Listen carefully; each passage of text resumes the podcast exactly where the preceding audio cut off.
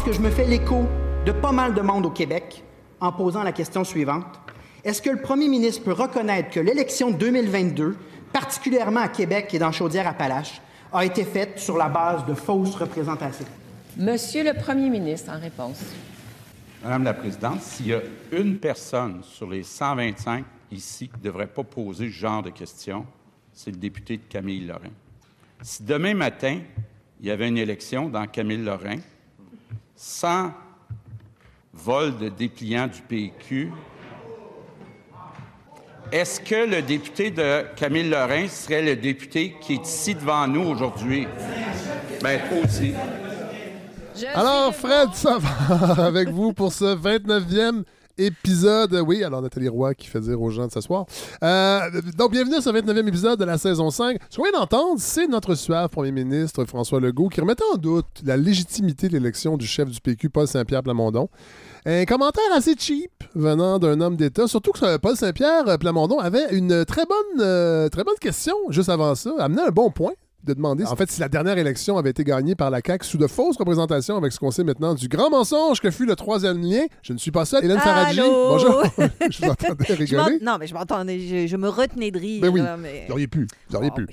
Surtout que ça fait presque un mois qu'on vous a pas entendu à la balado. Je, je, commençais à m'inquiéter. Non, mais je suis très, très contente. Je vous ai même écrit. Mais, oui, c'est vrai. mais je vais vous expliquer ce qui s'est passé dans ma chronique. Oui. Ah, dans ma chronique. oui. oui, parce que Bon, ça faisait quand même un mois. J'ai pensé à vous, Hélène, cette semaine, avec, euh, ben, vous l'avez peut-être vu, le lancement de cette nouvelle campagne du gouvernement pour lutter contre les agressions sexuelles ah, ben oui. dans les bars. Oui, oui, oui, oui. oui. Euh, campagne présentée par le ministre de la Sécurité publique, François Bonnardel, et le SPVM. La campagne s'appelle Check. Check ton verre. Alors, c'est le faucon, le faucon. en voie de disparition. Yes. Ouais, check ton verre, euh, qui vise à distribuer 10 000 protège-verres que les femmes devront mettre sur leur daiquiri pour ne pas se faire agresser. Qu'est-ce que ça vous dit, ça, Hélène, sur notre Qu'est-ce que ça me dit? Ça me dit qu'encore une fois, on demande aux femmes d'être responsables de leur propre non-agression ou agression, selon, Que, comme d'habitude, c'est jamais aux hommes de faire, de faire l'effort. Il n'y a jamais ah. rien. Non. Évidemment, on s'entend qu'une campagne de pub pour dire aux agresseurs d'arrêter d'agresser, ça serait pas suffisant. Non. Mais ils sont jamais dans l'équation. Jamais. C'est fou. Jamais. C'est fou. Et là, c'est très drôle ou pas, parce qu'au moment ce matin où j'écrivais ces lignes, mm-hmm. vraiment ce passage sur la campagne Check ton verre, je recevais un courriel de l'entreprise qui distribue les protège-verres. C'est pas des blagues. J'étais dans une liste de distribution et là, on me rappelle que c'est une superbe initiative. Les protège-verres sont 100% euh, recyclables. Ah bah au moins. C'est une euh, protection anti-drogue et anti-renversement. On met ça... Ah bah c'est pratique. Alors, non seulement vous ne vous ferez pas agresser, mais vous ne perdrez pas une goutte du daiquiri qui fait en sorte que vous êtes agressé dans le fond. Ouais. Convient à la très grande majorité des verres de tout type. Attention, oh, mesdames. c'est adaptable. Oui, ah, mais si, je pense que si vous buvez trop de shooters, vous ne serez peut-être pas protégé parce mm. que je pense qu'ils ne rentrent pas sur euh, cette espèce de condom à verre. Là. Ils, ne fit pas sur les petits verres. Ah, euh, et je, vous cite euh, un petit extrait du courriel. Bar, boîte de nuit, soirée étudiante, festival, femmes ou hommes de tout âge. De nombreuses personnes ont été droguées à leur insu après l'ajout de GBH ou de kétamine dans leur verre. Voilà autant de marchés intéressant pour offrir ce produit unique. Le, beau marché des gens agressés. Voilà, exactement. À une autre époque, on aurait juste dit aux femmes de ne pas mettre de jupe, mais euh, aujourd'hui, c'est ça. Non, maintenant, vous avez le droit voilà, de mettre des jupes. on a le droit. Mettez votre jupe. Euh, mettez, mettez, une robe longue. Euh, sur votre verre. Euh, là, pour ceux qui ont la difficulté à comprendre ce qu'est la culture du viol, tu sais, qui trouvent toujours que quand on met ça de l'avant, ça n'a pas de bon sens, mm. mais ça, c'est le genre d'initiative qui devrait nous aider à comprendre c'est quoi la culture du viol. Il paraît que le slogan de la campagne Check ton verre n'a pas fait l'unanimité dans le caucus euh, de la CAQ. Jean-François Roberge a déploré donc euh, l'utilisation du franglais et s'est mis deux protège-verres sur les oreilles. Éric Kerr, Éric Kerr est allé d'une promesse solennelle. Il promet que d'ici la fin de son mandat, il n'y aura aucune femme agressée dans sa circonscription. Sinon, il allait démissionner et se suspendre sur une pique et se vider de son sang sur le parvis de l'église de l'ancienne ah. Lorette, chef-lieu euh, de sa circonscription. Et à Bernard Drinville, euh, qui a pleuré quand il a su que des femmes étaient agressées et ben qu'elle n'était pas capable de se sauver en char en empruntant euh, ah. le troisième lien.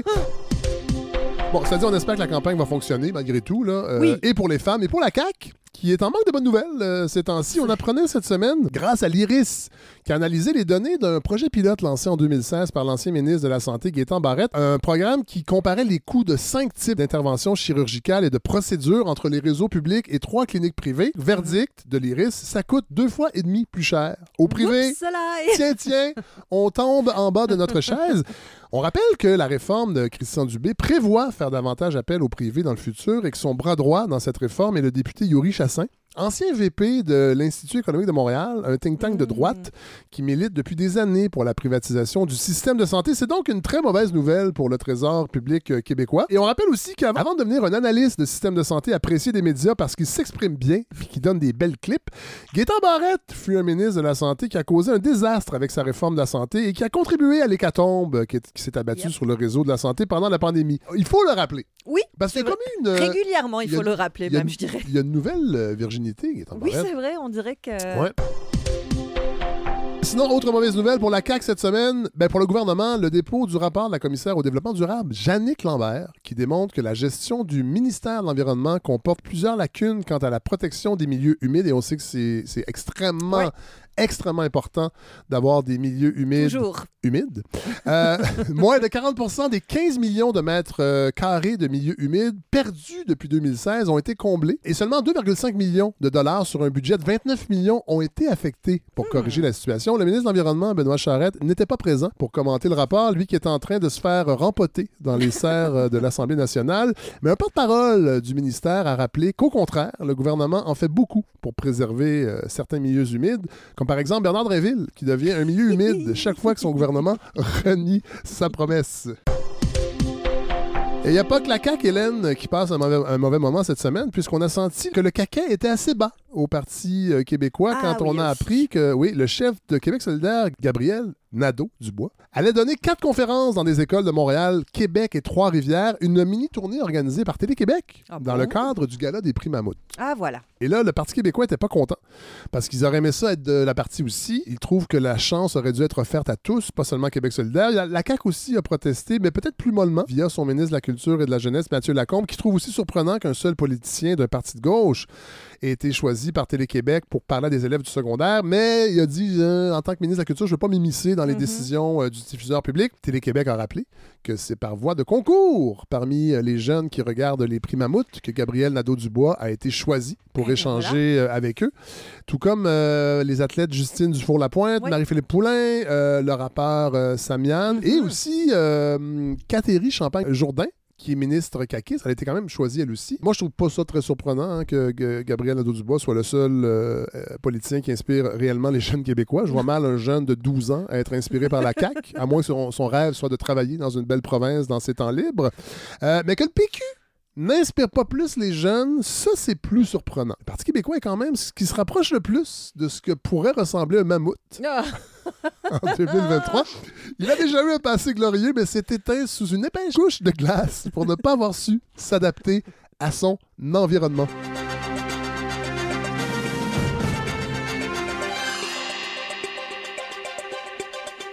C'était les actualités cette semaine niaiseux, Je un petit peu niaiseux. Euh, vous nous parlez de quoi cette semaine, Hélène? J'ai ben- vu vos extraits, j'en doute un peu, mais en même temps. Oui, ben, comme toujours. Euh, c'est un petit jeu de devinette. Ben, en fait, d'abord, il faut que je vous dise que je suis vraiment contente de vous retrouver après, effectivement, une longue pause hein, où, je l'avoue euh, très franchement, j'ai eu un coup de mou.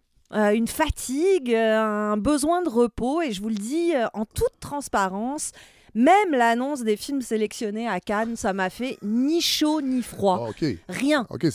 C'est grave. Ah ouais, ouais, même pas très sauté quand Thierry Frémaux, le grand Manitou, a dit très très fièrement oh, Pour la première fois de notre existence, on a six réalisatrices en compétition, comme s'il fallait le féliciter.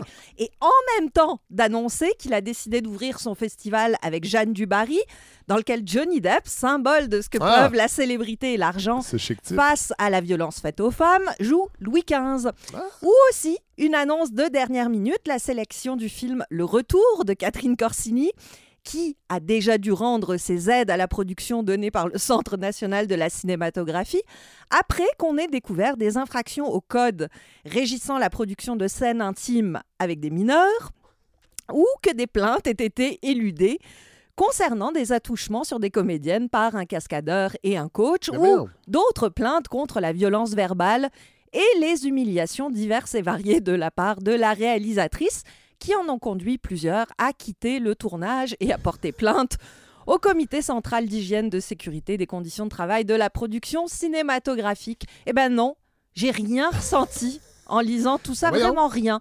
Et je me suis vraiment rendu compte qu'il y avait un problème, Fred, samedi dernier, quand dans ma cuisine, en train d'écouter la radio, j'ai entendu ça. Euh, d'ailleurs, on vous a d'abord proposé de participer à l'exercice critique en direct. Oui, absolument. Qu'on fait ici en deuxième heure. Oui, absolument. Oui. Et puis, vous avez refusé. Oui. Pourquoi? Me, ben, je me disais, pourquoi me devoir subir ça? pourquoi me prêter à cet exercice-là de l'artiste qui débarque, puis là, des gens qui l'ont lu, qui n'ont pas traversé le, le chemin de croix qui est l'écriture d'un livre, les nuits blanches, puis le, le mien, en tout cas, les pleurs, les remises en question. Et eux, ils l'ont lu peut-être en deux heures, puis ils rappent ça, puis c'est comme cristallisé dans cette critique. Alors ça, c'était Sébastien Diaz? Oui, au micro de Marie-Louise Arsenault. J'ai entendu ça et tout ce que je me suis dit, c'est bof. Bof, alors que vous le savez, hein, normalement, il n'y a rien qui m'exaspère plus que ce discours anti-critique qui, en général, et en particulier dans ce cas-là, ne, ne révèle qu'un nombrilisme exacerbé parce que les critiques ne savent pas à quel point les artistes souffrent. C'est une façon de dire le discours artistique ne doit concerner que les artistes et on s'en fout. Des gens qui payent pour s'asseoir dans la salle, acheter un livre, payer une place de spectacle, ils n'ont pas à aimer ou pas puisque l'artiste a souffert. C'est étonnant de la part de, Sébastien euh, parce que son, son, travail de romancier, j'ai l'impression que c'est quelque chose d'un peu euh, une parenthèse dans sa carrière, qui est quand même de produire et d'animer de, la télé. Fait il y avait quand même une sensibilité. Euh, ben oui, très fine. Euh, il a la couenne très ben fragile, apparemment, sur ce sujet-là. Eh ben. Mais même pas un cri de ma part, même pas un soupçon de colère, même pas une petite vibration de rage, rien. Un mollusque, Fred. Et forcément, hein, personne aime ça, devenir un mollusque. Alors je me suis demandé, mais qu'est-ce qui se passe? Et j'ai trouvé, ah. j'ai compris moi aussi, je souffre, hein, comme euh, Sébastien Diaz, et je souffre d'ennui culturel. C'est la vérité. Euh, je vous la livre comme ça, sans fioriture. La culture, culturel. la culture ces temps-ci m'ennuie. Et elle m'ennuie à un point que vous pouvez même pas imaginer. Et pourquoi? Eh bien, alors que la culture, ça a toujours été euh, mon, essence, mon électricité, si je veux être, euh, si je veux sauver la planète. ben, parce que j'ai l'impression qu'elle a été envahie par un mal qui la bouffe à la racine et qui fait que moi, nous, tous les amateurs, amatrices d'événements culturels, on sent bien que le moteur tourne à vide. Ah et ce mal, c'est la nostalgie. Et je profite de cette chronique, Fred, pour vous le dire, net Fred sec, j'en peux plus de la nostalgie. J'en ai ma claque des retours en arrière. Je suis à bout, c'est vrai, je suis à bout de lire, voir, entendre. Hey, c'était le fun hier. Parce que souvent, la nostalgie culturelle, elle est ludique. Hein, c'est sa première raison d'être. Euh, et on la voit, cette nostalgie-là, se décliner au cinéma, par exemple, avec l'immense succès du film d'animation adapté du jeu vidéo des années 80, ben Mario Bros. 871 millions de dollars de recettes. On le voit aussi en télé, d'ailleurs, où euh, les événements de ce printemps... Euh, les, les, bourgeons qui vont éclore comme de l'acné sur une peau adolescente. Ce sont les retours en grande pompe de l'humour boomer d'un gars, une fille, 20 ans plus tard, eh ou de la petite vie. Et j'ai rien contre ces séries-là ou contre Mario Bros, mais comme critique, on n'a rien à en dire, puisque de toute façon, le seul fil que ça nous offre à tirer, c'est est-ce qu'on va reconnaître les personnages qui nous ont rire, nous ont fait rire il y a 20 ans, et est-ce qu'il y aura des clins d'œil pour les, vrais, les vrais fans, hein, ceux qui connaissent ça par cœur. Alors, euh, en point de vue, de, point de vue regard, euh, point de vue sur le monde, bof. à part des sempiternel joke de woke. Exactement. et de stationnement à Montréal. Ça, ça, voilà. Voilà. Alors, c'est ludique tout ça, mais moi, ça m'ennuie, ça m'ennuie, je n'en peux plus. Puis vous allez me dire, oui, mais cette nostalgie ludique, culturelle, elle a toujours existé. Hein. On a toujours fait revivre des univers qui avaient déjà été arpentés pour profiter justement du fait qu'ils sont déjà connus. Et c'est vrai. Hein. Puis encore une fois, je le dis, je n'ai rien contre ces ressuscés 20 ans plus tard. C'est même un rapport plutôt bon léger, inconséquent avec le passé, avec tout ce qui a été. Sauf qu'aujourd'hui, cette nostalgie ludique, elle est plus toute seule. Et ces dernières semaines, moi, je trouve que la culture s'est allé, laissé aller à un rapport nostalgique qui évacue tout ludisme. Ah. Ouais, aujourd'hui, la nostalgie, elle a des visées sociopolitiques. peut juste regarder la tralée de films, de séries qui évoquent le droit à l'avortement. Oui, c'est vrai. Hein, on va écouter pour commencer la bande-annonce de la plus récente qui est diffusée sur Crave et qui est consacrée à Chantal Daigle. Chantal Daigle est la seule femme au Canada qui ne peut légalement se faire avorter. Enchantée. Tu te rappelles? oui, OK. Ah ouais, mais quand je l'ai vu, je me suis dit qu'il fallait pas que je manque ma chance. Tu vas voir, là, ça change une vie. Oh que oui! Là, si tu continues avec ton asti de tête de cochon, on va finir dans la police depuis moi, Chris! Dans deux semaines, j'étais censée me marier. Maman, je t'aime. Si j'ai bien compris, vous êtes inquiet pour votre enfant, c'est ça? Euh, oui. Bonjour, Clinique Morgan Taylor, comment puis-je vous aider? Ouais, donc 1989, l'affaire Chantal Daigle qui revit sous la forme de cette série, mais aussi d'un documentaire. Et tout ça vient redoubler le travail qui avait déjà été entamé par l'événement d'Audrey Diwan, Cole Jane, The Janes ou Annie Colère euh, avec Laure Calamy, autant d'œuvres. Cela dit, ça résonne quand même avec ce qui se passe aux États-Unis. Exactement, mais j'appellerais ça, moi, de la nostalgie amère. Ah ouais. Amère parce que tous ces films, toutes ces séries sont en fait des, re des regards en arrière sur les années Ouais. 60, 70 ou plus récents qui nous rappellent assez lourdement, en tout cas dans le cas de Chantal Daigle, dans le dernier épisode, que l'histoire n'est qu'un éternel recommencement Ouais. et que ce qui a été gagné hier, c'est-à-dire le droit à l'avortement libre et gratuit, n'est absolument pas garanti d'exister demain. Et je dis amer, je pourrais voir le, le verre à moitié plein dire préventive, une nostalgie préventive. C'est des piqûres de rappel que oui, il y a des droits qui ont été acquis, mais on n'est jamais qu'à une élection un peu bizarre de tout perdre. Non, mais c'est vrai. Ouais, ouais, tout à fait. Hein? Euh, et j'attends d'ailleurs avec une impatience toute mesurée les films, les séries qui vont revenir sur les luttes passées pour la création et le financement des différents services publics, Ouais. médiatiques, de santé, d'éducation, name it.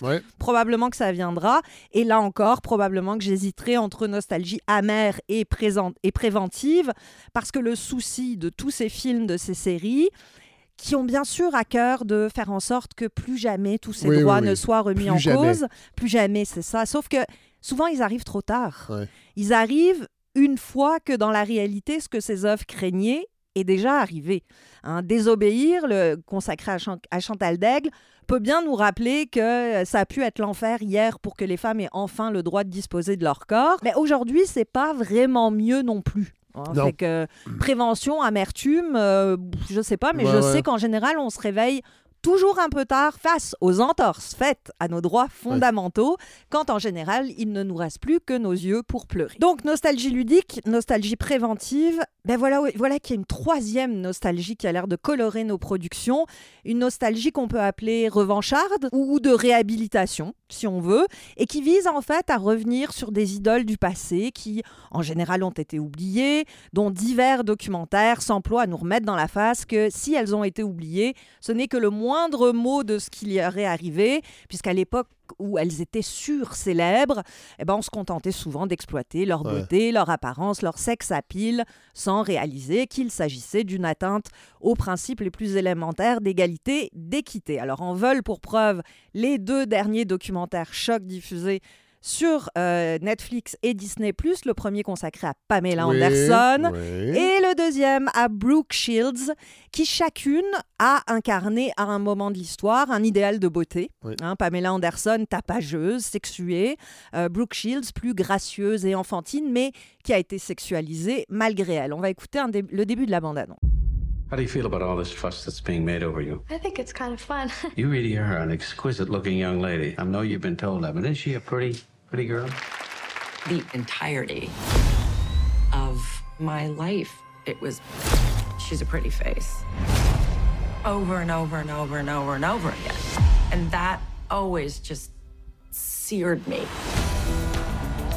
You just didn't go anywhere. Voilà, Ouais, elle ouais, était, ouais, elle ouais, était ouais, jolie, ouais, euh, on a parlé que Qu'est-ce de que vous en pensez de ça, vous? De Brooke Shields qui avait 12 ans. Non, mais de, de- de- Parce que c'est deux cas différents quand même. Là. Oui, mais qui se rejoignent parce que les deux documentaires, en fait, visent à nous dire qu'il y a eu une exploitation Ouais. de l'image de ces femmes-là Oui. sans qu'elles soient véritablement consultées. Évidemment, les deux films, les deux documentaires veulent nous rappeler qu'elles étaient les produits d'une époque dégénérée, que maintenant elles peuvent enfin reprendre le contrôle de leur corps, de, leur, de leurs images, de leur narratif, hein, Ouais, comme on dit dans les, les milieux un peu foufous, là, ouais, le narratif. En tout cas, toute cette nostalgie, Fred, qu'elle soit inoffensive ou pas, moi j'avoue qu'elle me déprime. Elle me déprime parce que j'ai réalisé que face à ce monde qui va à volo, face à ces expérimentations de l'intelligence artificielle qui nous font douter de tout tout le temps, mais qui surtout sont en train de mettre en jeu des millions de jobs partout sur la planète. Hein, vous savez que les scénaristes américains ont voté pour une grève dont on saura le 1er mai si elle est déclenchée ou non, ah et qu'entre autres, dans les revendications des scénaristes, ils demandent à ce que les contrats soient stricts en matière d'utilisation ou non de l'intelligence ben artificielle ben pour écrire ou réécrire certains scénarios. On est rendu là. C'est quand même fou. Bref, face à tout ce qui fait qu'on n'avance pas vraiment droit, ben, la culture fait rempart, mais en regardant en arrière. Alors oui, hein, Churchill disait, un peuple qui oublie son passé est condamné à le revivre. Bien sûr, on nous serine toujours que c'est en regardant en arrière qu'on se prémunit le mieux contre ce que demain nous réserve. Mais moi, ce que j'entends de toute cette nostalgie culturelle qui nous envahit, ce n'est pas que nous avons tiré des leçons qui vont nous servir pour le futur, c'est plutôt que ce futur nous fait tellement peur qu'on n'ose plus du tout le regarder et qu'à la place, on préfère se dire ouais mais regardez hier, c'était pire. c'est intéressant comme point de vue. Sauf que si la culture s'entête à ne nous parler que d'hier, c'est au passé qu'on va se mettre à tout conjuguer. Et je sais que plusieurs ont déjà commencé. Hein. Coucou les conservateurs. Euh, mais même sur un des verbes les plus beaux de la langue française, aimer, ça a un, effet désolant. Parce que franchement, qui a envie d'entendre j'ai aimé plutôt que j'aimerais Merci Hélène. Merci Fred.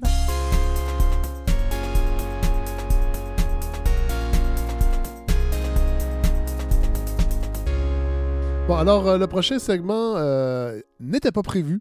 Alors, je veux quand même le mettre en contexte. Euh, ça fait trois semaines que je cherche un intervenant ou une intervenante en France pour parler de ce qui se passe avec, évidemment, les manifestations monstres, la réforme des retraites et ben, ce qu'il y a un peu derrière ça, c'est-à-dire sortir de l'actualité de la rue. Pas qu'elle est intéressante, mais c'est souvent ce qui filtre dans les médias d'ici, mais on n'a pas un, pas de recul pour avoir euh, une perspective plus large. Alors, j'ai trouvé cette personne-là, c'est Melika Abdelmoumen qui euh, m'a orienté et c'est elle qui a fait le travail pour présenter la balado. C'est un, euh, c'est un sociologue intellectuel de renom en France, de gauche, Éric Fassin. Et il a accepté de venir euh, nous expliquer un peu et de ce qui se passe et de, nous offrir ses réflexions. Alors voilà, je j'en dis pas plus. Il va se présenter euh, si vous ne le connaissez pas, mais vous allez voir, c'est un segment vraiment, vraiment passionnant. Et encore merci euh, à la communauté, la grande communauté de la balado qui fait encore des miracles. Alors voilà.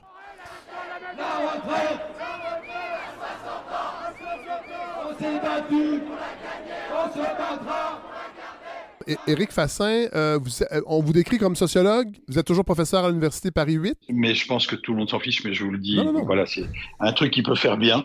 Euh, c'est membre, de, membre senior de l'Institut universitaire de France. Bon. Institut universitaire de France, ça sonne pompeux. Oui, tout mais à fait. sociologue à Paris 8 me va très bien. Vous avez écrit plusieurs ouvrages, dont la, de la question sociale à la question raciale, Démocratie précaire en 2012, Chronique de la déraison d'État. Votre champ d'études, votre spécialisation, si on peut dire, ça serait quoi? Il y a deux choses euh, qui, qui, sont, enfin, en gros, deux grands domaines. L'un qui est, on va dire, les questions minoritaires. Oui. Euh, et l'autre qui est, alors après, il y a des rapports entre les deux, mais j'ai pas mal écrit sur euh, la démocratie, la gauche, le populisme, des choses comme ça. Euh, des sujets qui sont dans l'actualité euh, et en France et au Québec. Là, euh, peut-être faire un, court résumé de ce qui se passe présentement en, en France, parce qu'ici au Québec, on, dit toujours que c'est la réforme des, retraites qui a, qui a, stimulé les manifestations, les gens n'étaient pas, pas contents, puis il y a des clichés aussi évidemment, par rapport au travail en France, parce qu'on sait que la retraite, elle est plus tôt qu'au Québec, les heures travaillées, tout ça. Et j'ai l'impression que ça, ça a un peu nuit à la compréhension de ce qui se passe réellement euh, ici, en tout cas dans, la lorgnette des médias. Alors, si, vous, si on pouvait résumer un peu ce qui se passe présentement. D'abord, euh, je crois que ce qui se passe autour de la réforme des retraites, ça s'inscrit dans une histoire plus longue de réformes qui euh, ne sont pas exceptionnelles puisqu'on les rencontre dans beaucoup de pays des réformes néolibérales. Euh, ces réformes néolibérales, en particulier, elles ont mené à des mobilisations en France très importantes. En 2016, contre la loi travail, c'est-à-dire contre des transformations euh, dans euh, l'organisation du travail. Ce qui se passe aujourd'hui avec les retraites, c'est dans le prolongement de cette histoire, mais c'est quelque chose qu'on a vu aussi à propos du monde universitaire, avec des réformes successives, dont certaines d'ailleurs ont pu faire écho, du moins dans les mobilisations contre ces réformes, à ce qui s'était passé au Québec, puisque en particulier on a repris le motif du carré rouge ah euh, pour euh, protester contre euh, le fait d'élever les frais d'inscription pour les étudiants extra-européens et en considérant que c'était à la fois une réforme xénophobe mais aussi une réforme néolibérale.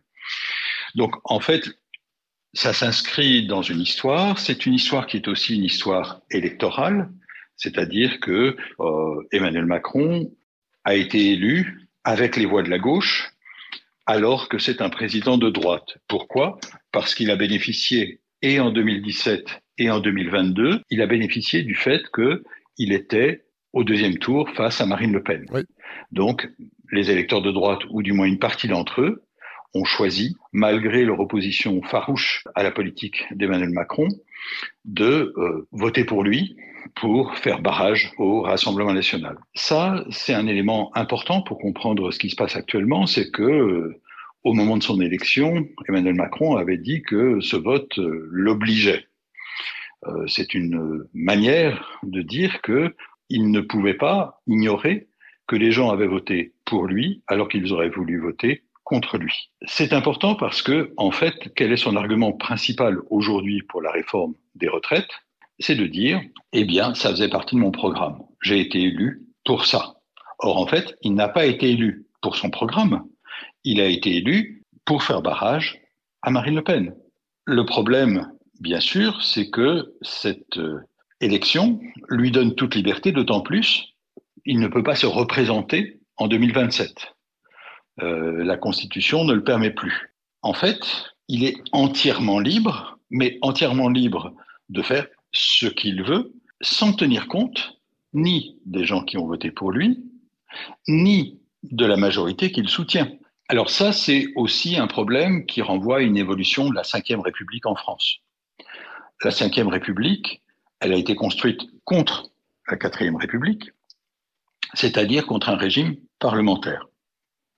En fait, de plus en plus, le président de la République est une sorte de monarque absolu élu pour cinq ans. Avec beaucoup, de pouvoir, donc, énormément de pouvoir.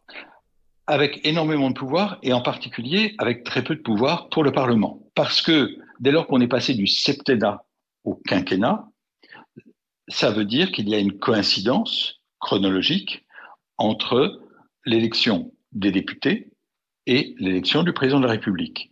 Et l'élection des députés intervient juste après celle du président de la République. Autrement dit, lorsqu'on a été élu président, eh bien, on peut compter sur le fait d'avoir dans la foulée une majorité. Et donc, cette majorité, eh bien, elle dépend entièrement du président.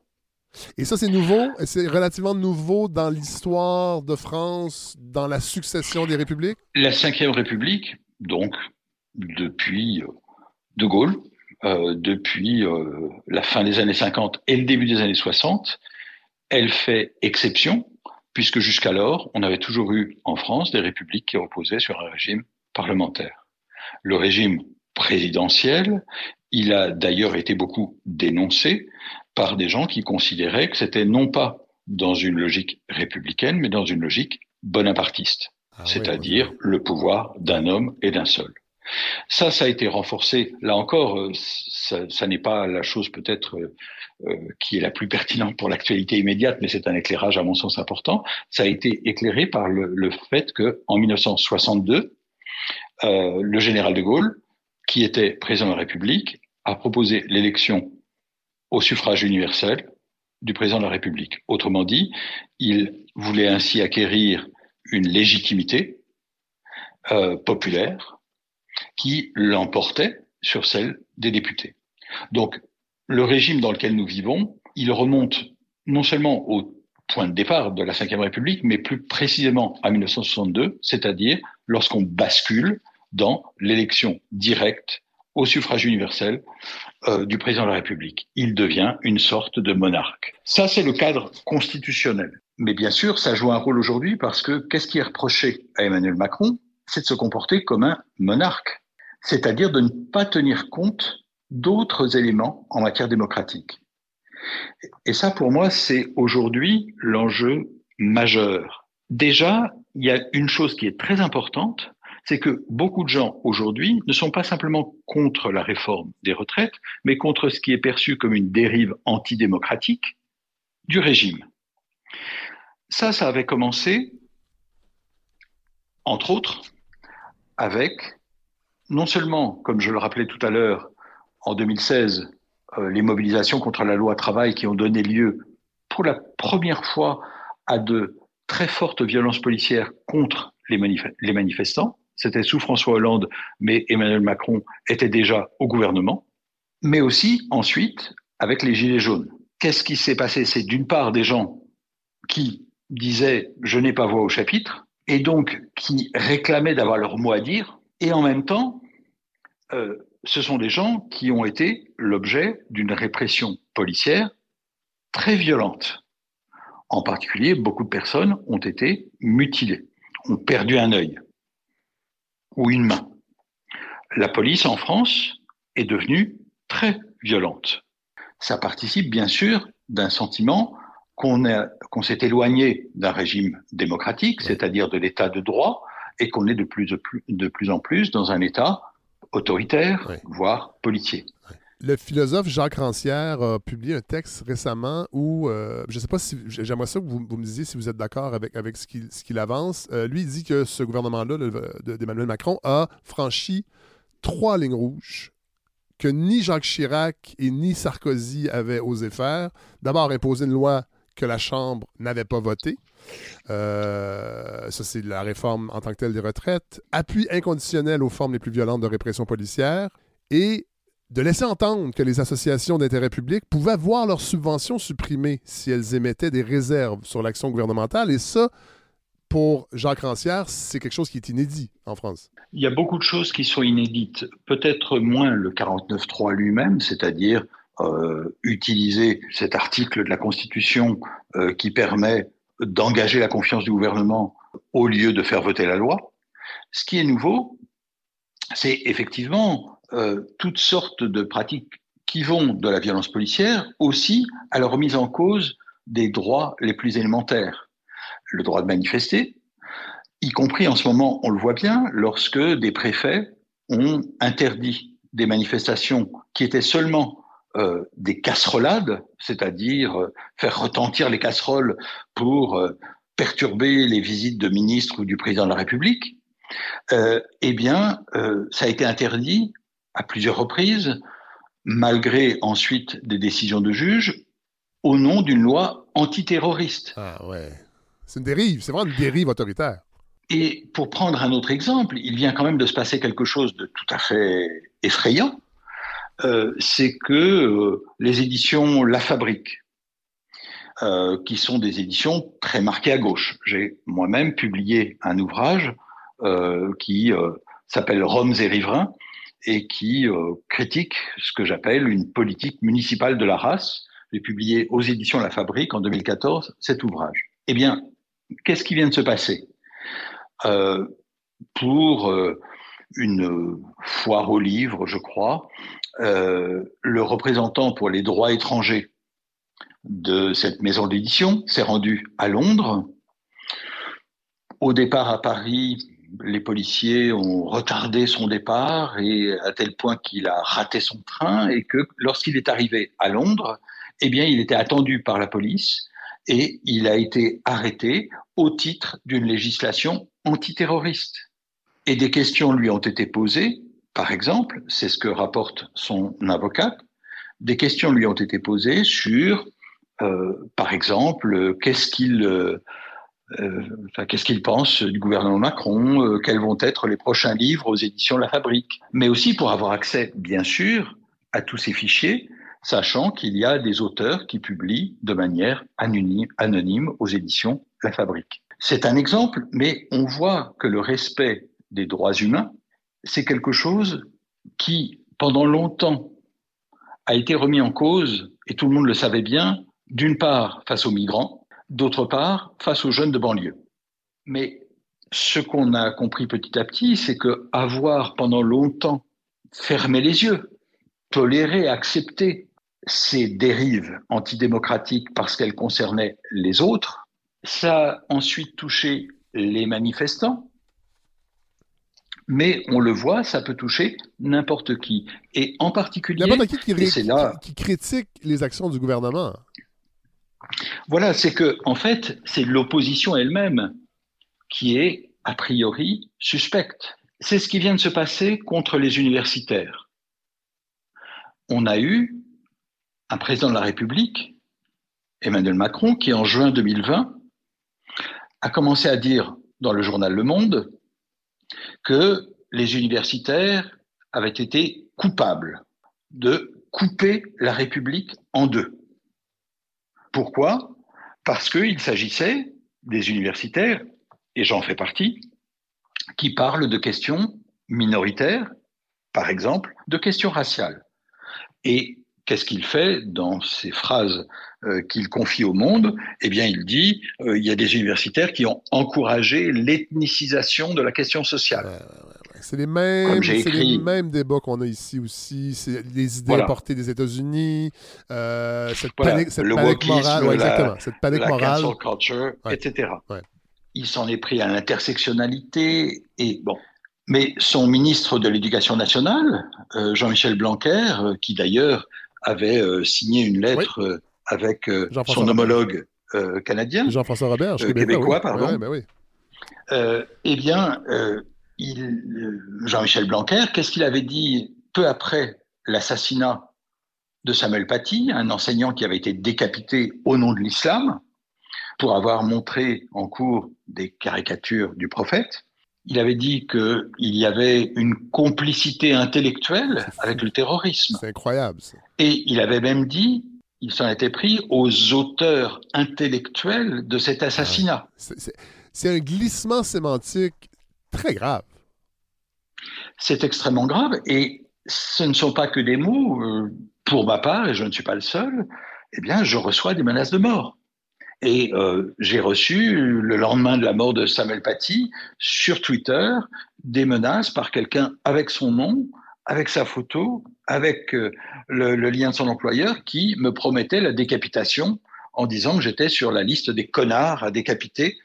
Donc on a un ministre qui euh, joue avec le feu, et on a eu ensuite la ministre de l'enseignement supérieur, Frédéric Vidal, qui a annoncé une enquête sur l'islamo-gauchisme qui gangrénerait l'université. Donc, en fait, euh, c'est un autre exemple de remise en cause des libertés démocratiques, et là, en l'occurrence, c'est des libertés académiques. C'est-à-dire que si on commence à contrôler les recherches qui sont menées, on ne sait trop par quelle instance, eh bien, évidemment, c'est une intimidation euh, pour des étudiants, pour des profs, on se dit, est-ce que je peux parler de ces sujets-là? Est-ce que j'aurai un financement? Donc ça, c'est un exemple, mais il y en a encore d'autres, et, pardon, je vous en donne encore euh, un qui, est, qui a été bien remarqué, ce sont, et vous l'avez évoqué avec le, texte de Rancière, ce sont les attaques contre la Ligue des droits de l'homme. Euh, la Ligue des droits de l'homme qui euh, remonte à l'affaire Dreyfus, qui a été interdite Voilà. Euh, et qui, qui, quand même, aussi, euh, a été interdite une seule fois, c'est sous Vichy. Mais justement, Eric Fassin, j'ai envie de vous demander, euh, est-ce qu'on ne se rend pas compte que, dans le fond, le Front National, la présence du Front National, ne... en fait, le Front National n'a pas besoin d'être au pouvoir pour que ses idées prennent forme dans la vie politique d'un pays comme la France? C'est effectivement le problème, c'est que toute la politique qui est menée depuis une génération est censé faire barrage au Front National et aujourd'hui au Rassemblement National. Mais en pratique, quelle est la stratégie adoptée? Eh bien, c'est de ne pas abandonner le terrain au Rassemblement national, autrement dit, de mener une politique qui soit potentiellement acceptable pour les électeurs du Front national ou du Rassemblement national. Autrement dit, la politique ne cesse de se déporter vers la droite de plus en plus à droite au nom de la lutte contre l'extrême droite. Et qu'est-ce qu'on nous explique toujours? C'est que les islamo-gauchistes seraient les gens dangereux. Que, euh, au fond, euh, les droits de l'homiste, c'est aussi une expression polémique qui est utilisée, seraient en quelque sorte ceux qui font monter le Front National et l'extrême droite. Donc, il s'est passé quelque chose de très pervers, c'est que c'est au nom de la lutte contre l'extrême droite qu'il y a eu une extrême droitisation du discours politique.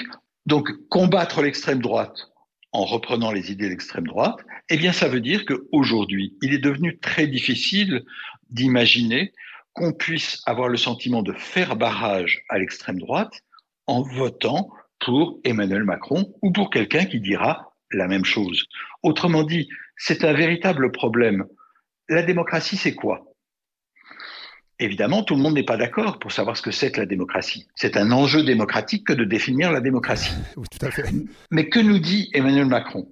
Il nous dit la démocratie, c'est le fait que je suis élu. C'est tout.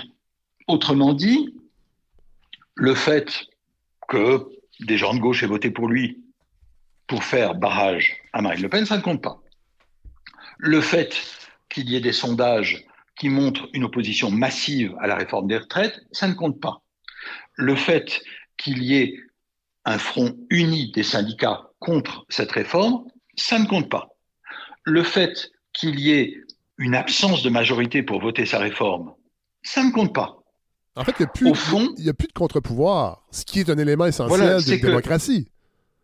Et en particulier, on le voit bien dans le mépris pour les manifestants. Lorsque c'était les Gilets jaunes, on pouvait se dire que les Gilets jaunes, ils refusaient toutes les formes habituelles de la démocratie, puisqu'ils se méfiaient des syndicats, ils se méfiaient des partis politiques. Bref, c'était la rue. La rue, en l'occurrence, les ronds-points. Mais aujourd'hui, la rue, qu'est-ce qu'elle dit? Elle dit la même chose que une partie importante des partis politiques, que la quasi-totalité des syndicats, que euh, des associations, etc. Donc, on ne peut plus opposer la rue à la démocratie représentative. L'opposition aujourd'hui, elle est très clairement entre le monarque élu et toutes les autres formes de la démocratie. Donc, je crois qu'on est à un moment très particulier et c'est d'autant plus dangereux que précisément, on vient de le dire, Emmanuel Macron a été élu deux fois pour faire barrage à l'extrême droite. Ce barrage, il est devenu très fragile, étant donné non seulement la détestation euh, contre Emmanuel Macron et contre toute personne qui s'inscrira euh, à sa suite, mais aussi parce que, en fait, il n'y a plus tant que ça de différence. Donc, qu'est-ce qui va se passer si, en 2027, Marine Le Pen est élue? Ce qui n'est pas impossible, hélas. Qu'est-ce qui va se passer? Eh bien, lorsqu'elle dira, écoutez, la démocratie, c'est le fait que je suis élu, c'est tout. Elle dira la même chose qu'Emmanuel Macron. Et qu'est-ce qu'on pourra lui objecter? Rien, puisque les contre-pouvoirs auront déjà été écartés, rabaissés, ah méprisés. Et j'ai l'impression, Éric Fassin aussi, que au niveau des mots je pense que c'est Marine Le Pen qui disait que dans le fond, son parti n'est ni de gauche ni de droite. Emmanuel Macron qui lui affirmait en même temps à droite et à gauche. Mais c'est une façon aussi de liquider ces, concepts-là, dans le fond, de gauche et de droite. Donc, de, et, ça, va rarement à gauche. Quand on, quand on dit qu'on est des deux côtés, on est rarement à gauche. Habituellement, on est à droite et très à droite. Je suis tout à fait d'accord et pour ma part, ça fait des années que j'ai critiqué l'évolution qui pour moi était une dérive du Parti socialiste, qui euh, a voulu en quelque sorte accompagner le mouvement et donc, euh, comme beaucoup de partis sociodémocrates, s'est rallié au néolibéralisme et puis finalement s'est rallié à l'idée qui était celle de Margaret Thatcher, c'est-à-dire qu'il n'y a pas d'alternative. Et s'il n'y a pas d'alternative, eh bien ça veut dire que l'alternance le fait de changer de parti, euh, le fait d'élire un nouveau président, eh bien l'alternance, ça n'est pas une alternative. Voilà. C'est inquiétant, c'est dangereux ça. Ça veut dire que beaucoup de gens cessent de voter en se disant ça ne change rien. Autrement dit, beaucoup de gens cessent de croire à la démocratie, puisque si la démocratie, c'est la même chose quel que soit mon vote, et si la démocratie, c'est euh, simplement j'ai été élu, c'est tout, je n'ai pas à tenir compte d'autres formes de démocratie, comment croire à la démocratie? Donc la désaffection pour la démocratie, c'est un premier élément qui est très important. Mais il y a un deuxième élément, c'est, comme vous venez de le dire, et j'en suis tout à fait d'accord, c'est pas seulement euh, que le Parti euh, socialiste avait évolué vers la droite et finalement ne s'en distinguait plus beaucoup jusqu'à s'affaiblir euh, considérablement. C'est que on a vu un peu partout des manières de renoncer en quelque sorte à l'opposition entre droite et gauche. Alors, bien sûr, il y a l'extrême droite. C'est sa stratégie classique. Mais elle a été redoublée par Marine Le Pen par rapport à son père. Pourquoi? Parce que elle a choisi une approche plus sociale. Et en particulier, elle est en quelque sorte une figure politique qui défend les petits blancs. Oui. Ou du moins, elle est perçue comme telle. Euh, parce qu'en réalité, bien sûr, les politiques économiques qu'elle défend ne vont pas dans ce sens. Absolument Mais pas. Idéologiquement, voilà, idéologiquement, c'est la carte qu'elle joue. Donald Trump fait la même chose prétend, prétend défendre les, les, les, les, gens de la classe moyenne, euh, les, ceux qui ont été euh, qui ont perdu leur emploi. Les perdants de la mondialisation. Et, finalement, mais fiscalement, les politiques de Donald Trump aident l'élite économique américaine. Absolument, et c'est ce qu'on retrouve, euh, justement, c'est très souvent ce qu'on appelle populisme et qu'on pourrait aujourd'hui souvent appeler néofascisme, c'est-à-dire des politiques qui donnent l'illusion d'être populaires, euh, mais qui, en réalité, vont simplement attiser le ressentiment populaire. Et euh, là aussi, c'est une question sur laquelle j'ai travaillé. Mais ce que je voudrais euh, souligner, c'est que, en fait, cette posture, elle n'est pas propre à l'extrême droite. Elle n'est pas seulement quelque chose qui a été facilité par la dérive droitière des sociodémocrates. C'est quelque chose qu'on a retrouvé aussi euh, par exemple, avec ce qu'on a appelé le populisme de gauche. Le populisme de gauche qui a été la stratégie mise en avant par euh, Jean-Luc Mélenchon en 2017, eh bien, c'était une manière de dire que, au fond, il n'y avait pas une sorte de différence première qui était celle entre la droite et la gauche, mais qu'il y avait le peuple et les élites. Et donc, c'était une manière d'être sensible au fait que, après tout, les gens qui votent pour Marine Le Pen, on peut les récupérer puisque leur détestation des élites, nous la partageons. Ça n'a pas attiré des voix, mais en revanche, ça a eu des effets. C'est-à-dire que ça a contribué à une sorte de confusion. Ça a contribué à dévaluer l'opposition entre la droite et la gauche. Il n'en reste pas moins que euh, l'opposition droite-gauche a tellement perdu de sens que la gauche est devenue très faible. Oui, voilà. et ça, c'est quelque chose qui n'est pas propre à la France. Et, des mouvements tels que euh, les Gilets jaunes, bien sûr, parmi les Gilets jaunes, il y avait des gens de gauche, il y avait des gens d'extrême droite, il y avait un peu de tout. Là, je crois qu'il y aurait une possibilité autour de ce mouvement social d'autre chose.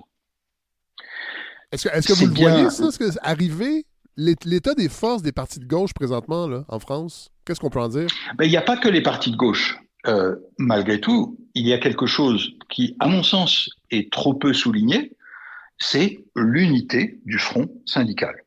Ça, c'est nouveau en France? Il est, c'est très rare. Et donc, cette unité syndicale, elle est intéressante parce que ce que ça veut dire, c'est qu'il n'y a pas que des partis dans la démocratie. Les syndicats, c'est important, ce sont des causes intermédiaires, c'est-à-dire c'est des manières de mobiliser politiquement. Bien sûr, ça ne veut pas dire qu'on gagne. Mais quand même, même quand on perd, ça mobilise. C'est-à-dire qu'il y a une éducation politique pour toutes les personnes qui manifestent, qui se font taper dessus, qui euh, voient le mépris du gouvernement euh, à leur encontre, etc. Je crois que on sous-estime peut-être, en tout cas c'est ce qu'on peut espérer quand on veut croire non seulement à la gauche, mais aussi à la démocratie, on sous-estime peut-être les effets d'une telle mobilisation. Bien sûr, perdre peut démobiliser, mais là, il ne s'agit pas seulement de perdre. Après tout, qu'est-ce qui se passe? C'est que la mobilisation ne s'arrête pas alors que la loi, elle a été promulguée. C'est très remarquable. Souvent, il y a une retombée à ce moment-là. Là, il n'y a pas de retombée. Et on va voir le 1er mai. le 1er mai, il y aura une manifestation nationale très importante. Donc je crois que la gauche, évidemment, est en position faible. Pas depuis un an, mais depuis des années. Mais malgré tout, je crois qu'il ne faut pas sous-estimer le fait que les choses peuvent changer. Et là, on a des éléments de changement du côté de l'unité syndicale, du côté de la durée de cette mobilisation, au-delà même du passage de la loi, du fait qu'aujourd'hui, ces manifestations se poursuivent avec euh, les casserolades, qui bien sûr peuvent paraître anecdotiques, qui peuvent paraître euh, en quelque sorte carnavalesques, mais quand même, qu'est-ce que ça veut dire? Ça veut dire que la légitimité du pouvoir est véritablement entamée. Ça ne suffit pas à créer un programme alternatif, mais ça permet quand même de remettre fortement en cause cette espèce de domination politique incontestée depuis des années d'un discours néolibéral en France. Éric Fassin, en 2012, les casseroles, il y en a eu beaucoup pendant les manifestations étudiantes. Moi, j'y ai participé, puis c'est un des souvenirs qui me reste encore aujourd'hui de ces moments-là de citoyens qui se parlent pas toujours dans la vie de tous les jours et qui finalement embarquent, viennent dans la rue pacifiquement. Oui, il y avait un côté festif, mais ça reste que c'est une, c'est une manifestation de citoyens qui s'opposent au pouvoir, puis ça, ça fait du bien. Et aussi, je crois que par exemple, quand euh, la police confisque les casseroles, en considérant que, euh, eh bien, on n'a pas le droit d'avoir des casseroles. C'est quand même fou. eh bien, ça, euh, c'est aussi l'éducation politique pour beaucoup de gens. C'est-à-dire qu'on se rend compte que la démocratie est précaire. Moi, c'est ce qui me frappe depuis assez longtemps, c'est que beaucoup d'entre nous avions vécu dans l'illusion que une fois la démocratie installée, eh bien, ça marche tout seul. Il y allait avoir des alternances, il y allait avoir des, turbulences, mais que ça allait pas euh, s'effondrer, que ça allait être presque permanent. Et on se rend compte aujourd'hui que c'est n'est pas le cas du tout. Et c'est pour ça que la, réforme des retraites, je crois, euh, elle doit être prise au sérieux. Je sais bien que, euh, vous l'avez rappelé tout à l'heure, à l'étranger en général, on regarde avec perplexité l'idée que les Français qui serait censé ne pas travailler beaucoup et qui voudrait prendre beaucoup de vacances et qui en plus partirait à la retraite très tôt, etc. Euh, qu'il n'accepterait pas. Bref, les Français paresseux. Oui. D'abord, euh, ça a été démenti par euh, tout ce qu'on peut savoir sur la productivité, etc. Donc c'est faux. Mais si on parle pas simplement de cette image d'épinal des Français, c'est-à-dire euh, la bonne vie, la bonne chair et, euh, et le farniente. On aimerait bien parfois, mais euh, les, les, conditions de travail pour beaucoup de gens n'ont rien à voir avec cette mythologie. Qu'est-ce qu'on constate? On constate que le problème, c'est que d'une part, il y a des gens dont les métiers sont difficiles. Et ceux dont les métiers sont difficiles, eh bien, ce sont ceux qui meurent 10 ou 15 ans avant les autres. Donc, quand on retarde l'âge de la retraite, ça veut dire qu'ils n'auront pas de retraite, qu'ils seront morts, en gros, au moment de leur retraite.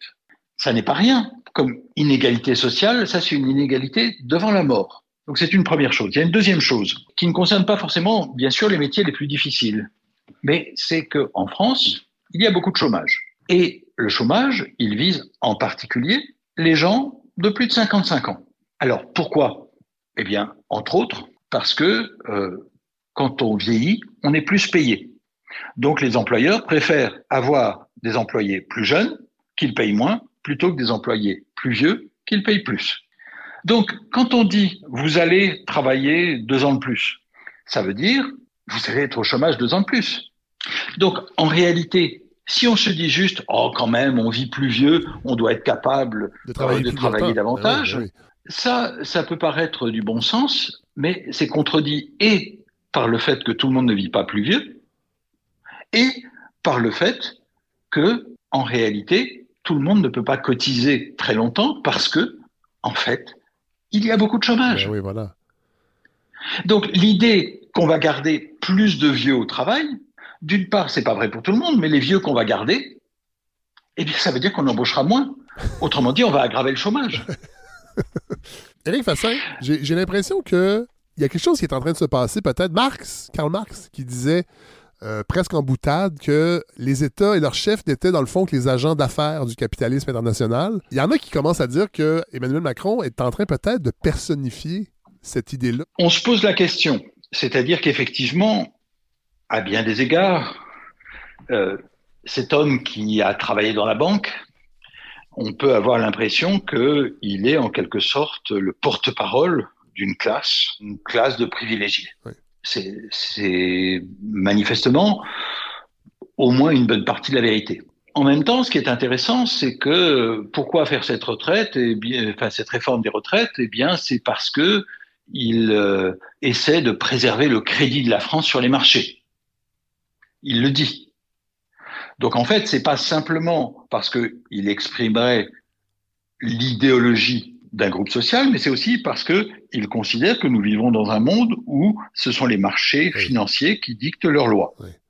Nous avons besoin de l'argent des marchés, donc euh, nous devons être euh, crédibles sur les marchés. Faisons cette réforme qui peut-être ne sert à rien, mais qui montre qu'on n'hésite pas à faire des réformes néolibérales. Pour plaire au marché, voilà. Le problème, c'est que quand il y a trop d'opposition, eh bien, les marchés ne sont plus si contents que ça.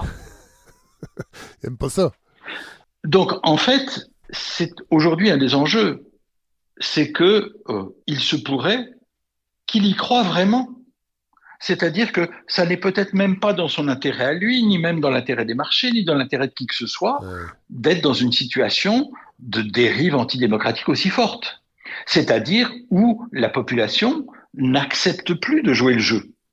Parce que qu'est-ce que ça donne si les gens n'y croient plus? On l'a vu pour les questions électorales, mais pour le fonctionnement de la société en général, eh bien, ça veut dire qu'il peut y avoir un désengagement de la population. Ne plus avoir envie de jouer le jeu, ne plus avoir envie de bien faire les choses. Si on a l'impression que les gouvernants se moquent de nous, bah, ça n'aide pas à être un très bon citoyen. Non ça, n'aide pas à être un très bon employé si les employeurs ne tiennent aucun compte des employés. Tout à fait. Donc c'est peut-être une vision idéologique qui ne correspond même pas aux intérêts réels des gens dont ils se croient le représentant. Et je crois que là-dessus, c'est peut-être l'espoir qu'on peut avoir aujourd'hui, pas seulement en France, mais dans beaucoup de pays. C'est que les choses vont tellement loin, la dérive autoritaire, néolibéral, parfois néofasciste, que ça rencontre quand même beaucoup de résistance et que dans ce cas-là, ça n'aide pas à une conception qui serait celle d'un progrès, d'une modernisation, etc. Bien sûr, on savait déjà depuis longtemps que tout cela créait beaucoup d'inégalités. Ce qu'on commence à comprendre, c'est que ça désorganise considérablement. On l'a vu, par exemple, dans le fonctionnement, je sais pas, des transports en commun qui se délite en France de manière visible. Ça marche de moins en moins bien. Autrement dit, la pression néolibérale n'est pas la condition d'une saine concurrence qui produirait euh, de meilleures conditions, c'est tout le contraire. Eh c'est plus cher et ça marche moins bien. Et de manière générale, je crois que la désorganisation qui est créée par ces logiques néolibérales, eh bien, il se pourrait que ça fasse bouger les choses, c'est-à-dire que aujourd'hui, qui peut croire véritablement que ces politiques autoritaires néolibérales soient le sommet de la rationalité et de la modernité? En fait, c'est très souvent une régression. Ça rappelle le 19e siècle, ça n'annonce pas le 21e siècle ou le 22e.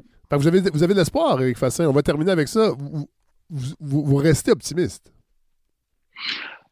D'abord, je crois que je ne sais pas si je suis lucide et je ne sais pas si je suis optimiste, mais je crois que nous n'avons pas le choix. Nous devons essayer de penser le fait que nous ne sommes pas condamnés à ce que j'appelle la dépression militante.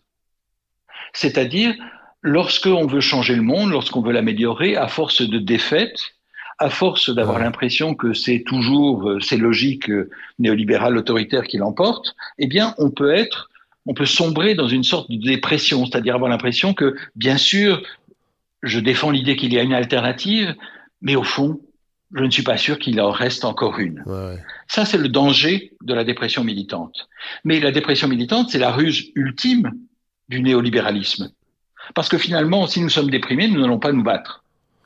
Je crois donc qu'il est très important, si on veut continuer de faire de la politique. Où on va joindre l'ennemi, ce que certains anciens militants très à gauche ont fait pour devenir Tout à fait. très, très à droite en vieillissant.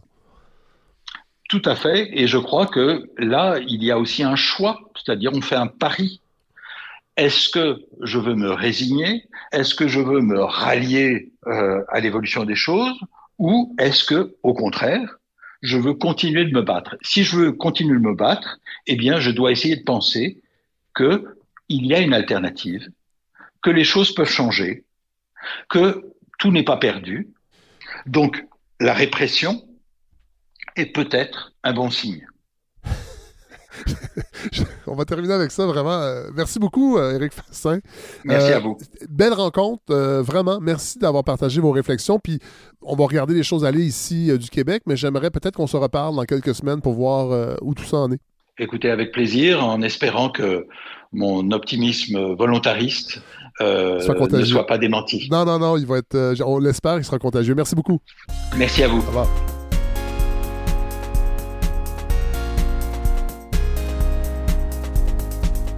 Alors, euh, j'avoue, j'ai pris un peu de retard euh, sur euh, Lettres québécoises qui est sorti il y a quelques semaines déjà. J'aurais dû vous en parler avant, mais là, c'est le temps. Donc, c'est le nouveau numéro, printemps 2023, numéro 188.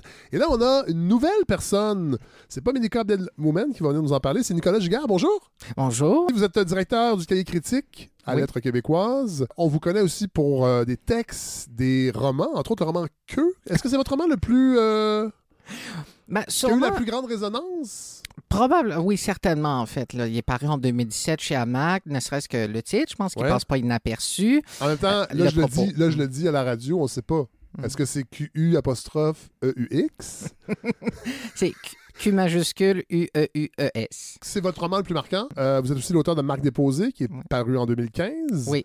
Dernier livre, Freak Out in a Moonage Daydream? Absolument, oui, au Cartanier. Oui. Hmm. OK, donc vous papillonnez d'une maison d'édition à l'autre? Mais en fait, Marc Déposé, c'est une, disons, c'est une petite structure que j'aime beaucoup. C'est animé par Anthony Lacroix. À l'époque, il était à Sherbrooke. Maintenant, il vit à, Rimouski.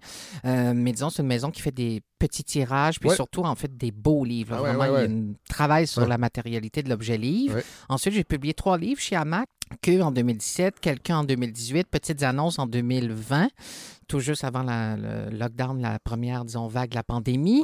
Et euh, étant donné que j'avais ce projet sur Bowie, qui est une espèce de, grosse somme assez poétique, au-delà de 300 pages. Là, en effet, je l'ai soumise au cartanier. Et là, présentement, je suis au cartanier. Oui. OK. Mm. Euh, et là, on vient. Ben, en fait, vous venez nous parler du dernier numéro de Lettres québécoises, numéro 188, avec Jean-Paul Daou. Absolument, en couverture. Oui, oui. C'est intéressant parce que moi, Jean-Paul Daou, évidemment, comme bien des gens, ben moi, j'allais déjà. En fait, j'étais allé euh, à un enregistrement il y a plusieurs années à une émission qui s'appelait. C'était René Richardson qui animait ça à, Télé-Québec. Le plaisir croît avec l'usage. Oui. Qui est une espèce de. dans l'univers de. Oui. Mais avec des gens peut-être moins connus. Et il y avait. Qui était l'invité? C'est-tu Marc Messier? Je pense que oui. Non, c'était Pierre Lebeau. Voilà, Pierre Lebeau. Et un de ses poètes favoris, c'était euh, Jean-Paul Daou, que j'avais jamais vu de ma vie, qui est arrivé en gold. bon, après ça, évidemment, aujourd'hui, on connaît pour beaucoup de gens, Jean-Paul Daou, c'est euh, le poète en résidence de la défunte émission Plus on il faut, plus on lit. Et en lisant le, numéro qui lui est consacré à la québécoise, j'avais cette réflexion de. Puis je pense que c'est un de vos textes, vous, vous dites que c'est quelqu'un, évidemment, qui a beaucoup fait pour la poésie, pour la démocratiser, je ne sais pas si on peut dire ça comme ça. Absolument, oui. Mais en même temps, je me disais, est-ce que aussi le fait de l'avoir beaucoup entendu à la radio à chaque jour, ça nuit un peu à son œuvre d'une certaine façon. Mais en fait, Daoul le dit lui-même, puis en fait, il s'est plus à le répéter en fait au fil du temps que lui-même de son vivant, à cause de ce, disons, sa personnalité, sa persona flamboyante, il nuisait à son œuvre. Euh, en fait, moi, je pense que Jean-Paul, on ne le prend peut-être pas assez au sérieux. Oui, voilà, ouais on ne le prend pas assez au sérieux et c'est un poète extrêmement sérieux. Euh, en fait, il y a un très beau texte dans le dossier de Kim Doré euh, où elle dit, je la paraphrase, mais grosso modo, euh, Jean-Paul a la grâce des personnes qui ont souffert. C'est-à-dire que, et c'est quelqu'un qui a beaucoup de vécu, qui a vécu des choses aussi horribles, aussi très difficiles et quand il, voit, quand il rencontre quelqu'un, euh, en fait, je pense qu'il sent ça tout de suite aussi chez la personne. Donc, c'est quelqu'un qui a des très grandes qualités humaines. En même temps, quelqu'un aussi qui est très showman aussi. Donc, au micro, euh, par exemple, de Radio-Canada ou sur scène, par exemple, des soirées de poésie. Ça a été un des pionniers du Festival de poésie Trois-Rivières. C'est sûr que Jean-Paul arrive, bon, justement, tenu d'apparat, il brille, il scintille même. Il prend, en quelque sorte, on pourrait dire, toute la place. Et ça, peut-être, pour certains, euh, ça, euh, ben, ça nuit parce que, en fait, je dirais pas c'est pas tant, disons, que ça l'a nuit, c'est que ça a peut-être été mal perçu, snobé par un certain milieu. ça. ça. a été mal perçu parce que dans le milieu littéraire, dans le milieu dans lequel on est, qui est, bon, avec ses travers, avec ses petites cliques, mais quelqu'un, disons, que justement, qui arrive comme ça très showman, ben, ça a l'air plutôt facile, ça a l'air de quelqu'un, disons, qui n'est pas sérieux. Alors que quand on creuse les textes, il y a toute une souffrance. Mais il faut aller au-delà de ça. En fait, Jean-Paul, c'est pas de la facilité, c'est de la performance. C'est de la performance, j'en dire, presque continuelle. si on pense à un de ses textes qui est du dandisme, euh, grosso modo, c'est ni plus ni moins une espèce de d'esthétique, son éthique finalement de création. Puis ce qu'il dit, c'est finalement faire de sa vie une œuvre d'art. Et c'est ce qu'il fait au quotidien. Tant dans ses performances, à Radio-Canada ou dans ses textes, on sent que tout est calculé, pas de mauvaise façon, mais il s'est songé. c'est songé. Et il casse, aussi, il casse aussi en même temps, parce que tu sais, mon, commentaire, c'est pas une critique par rapport à, ce qu'il est, parce que, puis je pense que vous le dites dès le début du dossier sur euh, Jean-Paul Daou, c'est à, part Gaston Miron, et, Raoul hmm. Duguay, c'est le poète le plus médiatisé qu'on a eu depuis longtemps. Oui, absolument. Donc, c'est un dossier aussi que j'ai euh, vraiment donc co-dirigé avec Sébastien Dulude et dans notre texte de présentation. Et ça, c'est Sébastien, justement, donc, qui l'a écrit d'emblée. Euh, c'est certainement, disons, du côté de la poésie, une grande figure médiatique. et euh, oui, en effet, à part Miron, Raoul Duguay, qui d'autre a une telle, disons, visibilité, jouit d'une telle reconnaissance? J'en vois pas beaucoup d'autres. Déjà, on dirait quand on pratique la poésie, quand on publie de la poésie, on est, je dirais pas relégué à la confidentialité, mais, un, peu, c'est ça. on ne publie pas du roman. Puis je sais très bien aussi qu'en ayant, disons, personnellement, disons, mon dernier recueil de plus de 300 pages au Cartanier, je me suis peut-être aliéné aussi des lecteurs, lectrices qui s'attendaient à que numéro 2. Mais c'est comme ça aussi. La trajectoire d'une vie, disons, d'une carrière littéraire, c'est pas non plus rectiligne. Et Jean-Paul non plus. Et lui, ben, c'est clair qu'il a mis la poésie au cœur de, toute son œuvre, de toute sa carrière. Il en a fait son cheval de bataille et oui, certainement contribué à la démocratiser. Radio-Canada, mais aussi sur les scènes. C'est quelqu'un aussi qui a toujours été ouvert à ce qui se faisait du côté, par exemple, des générations plus jeunes. C'est pas quelqu'un qui s'est cantonné qui s'est dit si nous, dans cette génération, disons, de baby boomer, disons ça. Euh, Jean-Paul est né en 46, euh, qui avons raison, puis il a apporté beaucoup de choses, mais il a toujours été sensible à ce qui s'est fait après lui. Donc, les gens qui sont venus à sa suite, il a enseigné d'ailleurs longtemps aussi à Édouard Montpetit, à Longueuil. Euh, il y a toujours eu ce souci-là. Donc, quelque part, il a passé le témoin. On sent pas que c'est fin. On, on, on, sent pas que c'est un intérêt pour paraître cool et paraître dans le vent. Il y a vraiment une réelle curiosité. Mm. C'est pas une démarche intéressée. il est vraiment, il est toujours sensible, que ce soit par exemple en invitant à Radio-Canada, il en a invité beaucoup de poètes, justement, des jeunes qui ont contribué à faire découvrir, euh, combien de préfaces qu'il a rédigées. Euh, moi, personnellement, je peux parler même aussi, disons, de ma réalité. Euh, ce livre, ben, Que, qui est paru chez Amac, oui, qui a connu, disons, une certaine visibilité, mais au départ, je l'avais envoyé aussi à Jean-Paul pour qu'il le lise, puis il m'avait dit, écoute, il faut que tu publies ça, c'est comme, il y a quelque chose. c'est un, véritable coup de poing, je trouve ça.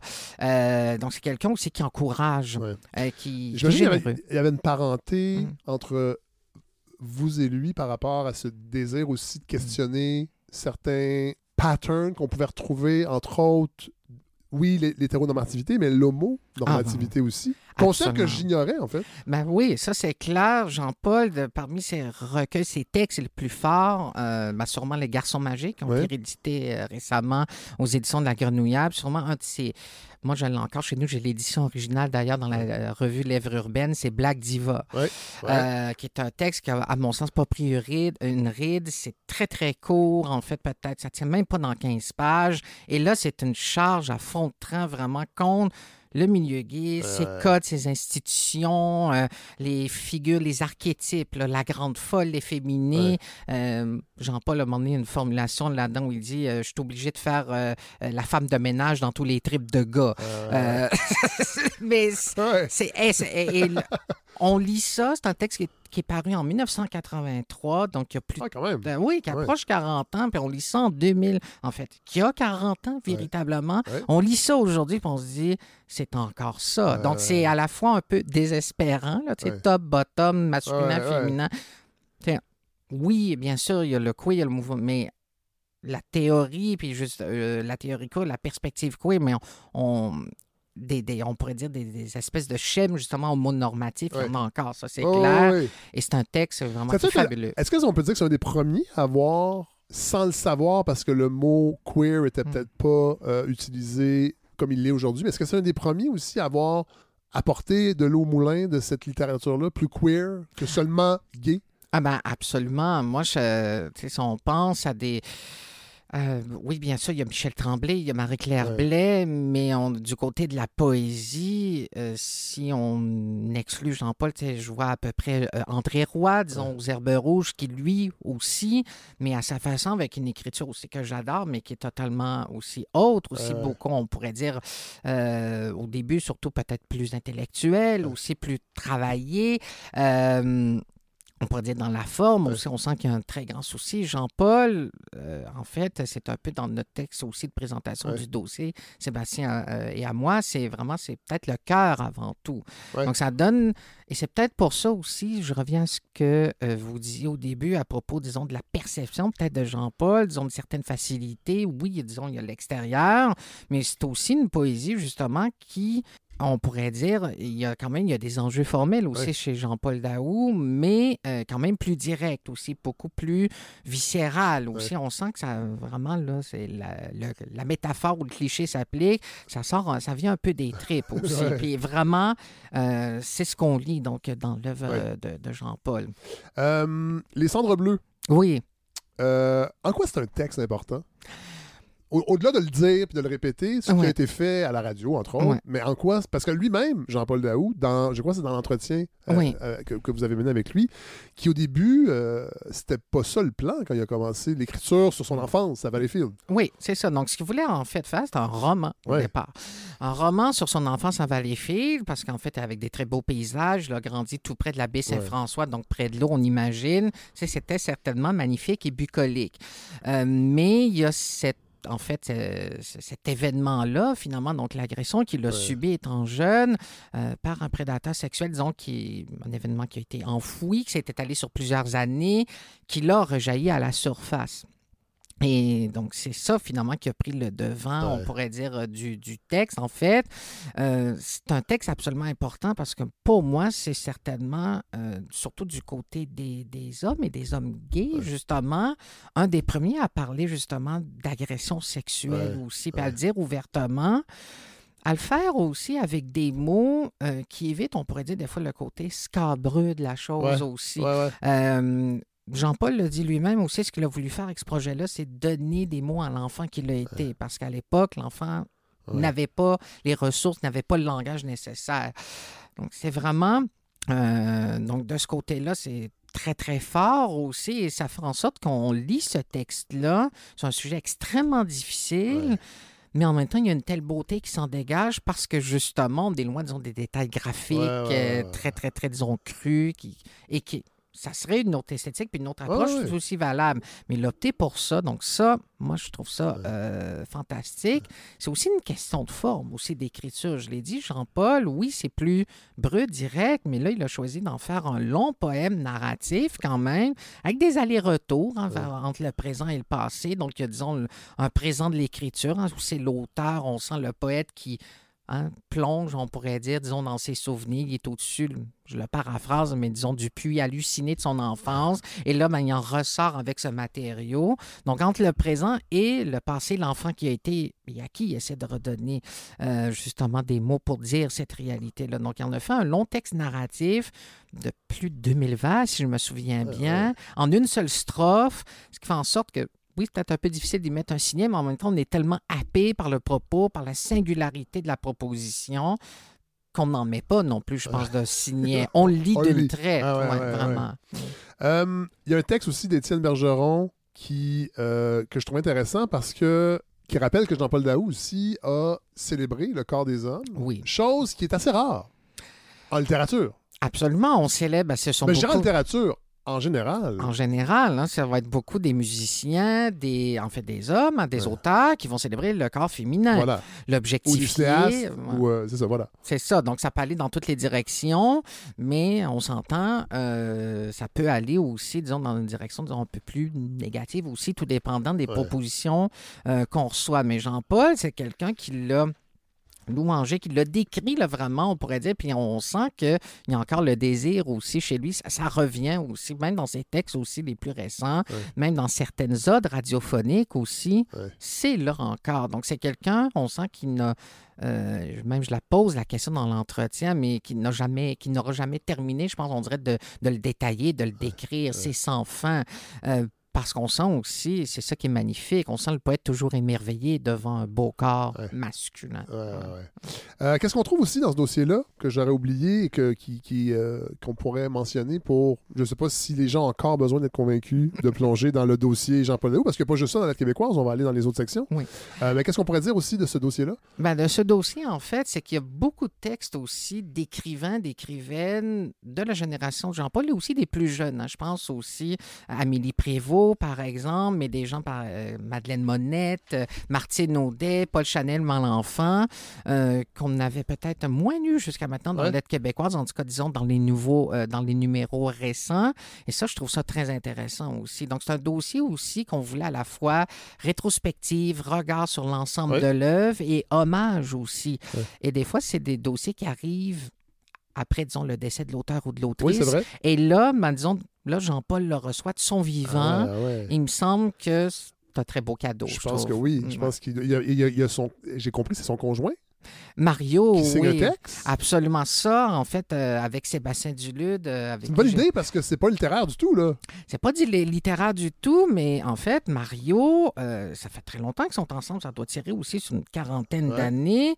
C'est un grand amour. C'est une très, très belle aussi relation qui dure. Puis c'est rare aussi dans le milieu gay, queer, ou en général. Peut-être encore plus dans le milieu gay, queer, mais je dirais que c'est rare en général. Tu sais, des fois, ça, ça, des fois, ça dépasse même pas le tapis d'entrée. Donc là, tu quand ça, disons, on parle de décennies avec des hauts puis des bas. Euh, mais Mario, en fait, c'est quelqu'un qui est toujours là, qui est toujours, qui était, disons, en retrait, euh, qui reconduit Jean-Paul, qui l'accompagne à ses événements. Surtout que là, ben, Jean-Paul aussi, euh, en vieillissant, prend moi peut-être la route seul et tout. donc, Mario, sa voix, donc, est toujours là. Mais là, je me disais, à Sébastien Dulude, à qui je l'ai co-dirigé le dossier, mais j'ai dit, il faudrait demander quelque chose à Mario, ben ça n'a pas de sens. Qui est infirmier? Qui est infirmier, qui travaille encore, si je ne me trompe pas, dans le milieu de la santé. Et vraiment, donc, qui, est arrivé avec un très beau texte où il tient justement, donc, euh, pour les personnes, en fait, euh, qui écoutent, mais vous allez le voir en consultant numéro, il tient donc une photo de Jean-Paul Daou, jeune, encadré. C'est, ça termine tellement bien le dossier. Ah oui, ah oui. oui, oui. C'est beau. En fait, ce texte-là est beau parce que il est assez court. Oui. Euh, et lui-même le dit, j'arrête là. Bon. Oui. Et on, on, saisit aussi l'ouverture d'esprit parce que c'est deux personnes ah oui. de deux milieux complètement différents. Et c'est ça qui, je crois, a cimenté leur relation. Absolument. Parce que ah, moi, j'ai connu les cocktails, le milieu littéraire, les tapis rouges. Puis je pense que moi, je lui permettais de décrocher aussi. Oui. Parce que j'étais complètement ailleurs. Et j'ai vraiment trouvé que c'était mm. une bonne idée d'avoir mis un texte comme ça dans un dossier comme celui-là, dans une revue littéraire. Ben, on voulait aussi que ce soit un dossier à la hauteur de ce qu'est Jean-Paul, c'est-à-dire profondément humain aussi. Et là, je trouvais que ça, entre autres, c'est une très belle note pour le montrer. C'est vrai que c'est deux contraire, on pourrait dire, disons, Jean-Paul et Mario, il y a évidemment des éléments qui les réunissent, mais euh, c'est certain que Mario, disons que c'est celui qui peut-être ramenait Jean-Paul au ground. Il dit d'ailleurs dans le texte, mais c'est pour ça aussi où Jean-Paul, et Mario le dit très bien aussi, il y a besoin, disons, de l'effervescence de la ville, disons, du côté éclaté, mais de la grande paix de la nature de Sainte-Mélanie aussi, dans la Naudière, pour se ressourcer. Et c'est ce que Mario, entre autres, lui apporte aussi. On ne peut pas juste écrire des poèmes sur les comptoirs de bar comme le cliché le veut. C'est ça. Ben, je pense que je vais être honnête, je pense que Jean-Paul l'a fait. Mais en même temps, euh, ça prenait aussi quelqu'un aussi pour, pour le ramener. Puis c'est sûr que leur relation ne se limite pas qu'à ça. C'est un, amour profond. Tout à fait.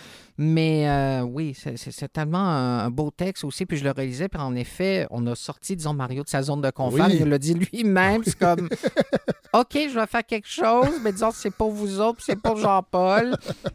mais voilà, c'est vraiment, c'est magnifique. Euh, bon, sinon, il y a les autres, les autres sections qui reviennent toujours. Entre autres, euh, la section création, avec entre autres la poésie de Nada Satouf. Oui. nouvelle de Christian Vizina. Oui. Il y a le dossier critique. Moi, c'est la, la, la section que j'aime beaucoup. Oui. Que vous dirigez. Absolument. D'ailleurs, je dirige celle du prochain numéro juin. OK, attendez. On n'en parlera pas tout de suite du prochain numéro. rapidement, qu'est-ce qu'on retrouve dans la section critique? Grosso modo, c'est toujours entre 25-30 textes. Hein. Le critique, c'est quand même une bonne épine dorsale de chaque numéro. Puis on ratisse large, roman, essai, euh, poésie, théâtre, euh, bande dessinée, vraiment euh, nouvelles, polar aussi, avec des collaborateurs, collaboratrices aussi réguliers, régulières comme Isabelle Beaulieu, Christian Saint-Pierre, Antoine Boisclat, Mégane Desrosiers et bien d'autres aussi. Là, je ne vais pas tous les non, nommer. Non, non, non, parce qu'on veut quand même donner le goût aux gens de lire Lettres québécoises. Il y a des textes dans la section vie littéraire de Marc Fortier. Oui, absolument. Et de Jean-François Nadeau. Oui, donc c'est des chroniqueurs récurrents donc, qui nous reviennent en, fait avec leurs textes dans chaque numéro. Donc euh, euh, vraiment Anarchet aussi. Oui, donc vrai. Euh, avec vraiment l'ineffable Anarchet. L'ineffable Anarchet. et je ne peux pas ne pas disons, mentionner son titre. J'y arrive. Ah oui, pourquoi je ne gagnerais pas un prix avec mon livre de merde, ça? Pourquoi mon. Ben, pas loin. Pourquoi mon livre Nul à chier ne remportera jamais de prix? Avec un schéma donc très sociologique, ça m'a fait penser à mes études à l'université en sociologie de la littérature, entre autres. C'est-à-dire euh, vendre des livres, littérature populaire, littérature du milieu, c'est-à-dire entre le littéraire et le très populaire, et littérature d'avant-garde et ou nul à chier. Voilà. Quelle personne, moi je la trouve fabuleuse. Vraiment. Euh, donc le numéro est disponible. Il est déjà disponible parce qu'on est en retard un peu. Vous auriez dû venir un peu avant. Euh, c'est de ma faute. Dans toutes les librairies indépendantes. Et là, vous préparez déjà. Oui le prochain numéro. Apparaître en juin, oui, absolument. Bientôt, qui promet? Qui promet, absolument. Donc, toujours, bien sûr, les sections habituelles, aussi vie littéraire, création. D'ailleurs, création, je peux même vous donner une primate dans le labo. En fait, on aura une création de Patrick Nicole. Oui. Euh, critique aussi, bien entendu. Je suis justement dans l'édition des textes du cahier critique. Et un dossier sur l'écrivain, essayiste et pédagogue Yvon Rivard. Oui. Hum. Avec Mathieu Bellil, entre autres? Oui, donc c'est un dossier co-dirigé par Mélika Abdelmoumen et Mathieu Bellil. Ah oui, ouais. ils vont y voir, qui est déjà venu d'ailleurs pour les, les, gens qui écoutaient la balado depuis un petit bout. Vous l'avez entendu, je pense, à la saison 2, avec euh, un épisode sur la transmission des savoirs. Ils vont être là. Alors, euh, ben, Nicolas Giguère, merci. Première à la balado. Euh, j'ai rien contre Mélika mais je crois pas qu'elle va revenir parler de lettres québécoises. Je pense que c'est vous qui allez le faire. Milika viendra pour d'autres raisons. Elle a plein d'autres raisons pour venir. Mais je pense qu'on va se revoir euh, en juin, Collège Guerre. Merci. Avec grand plaisir. Au revoir.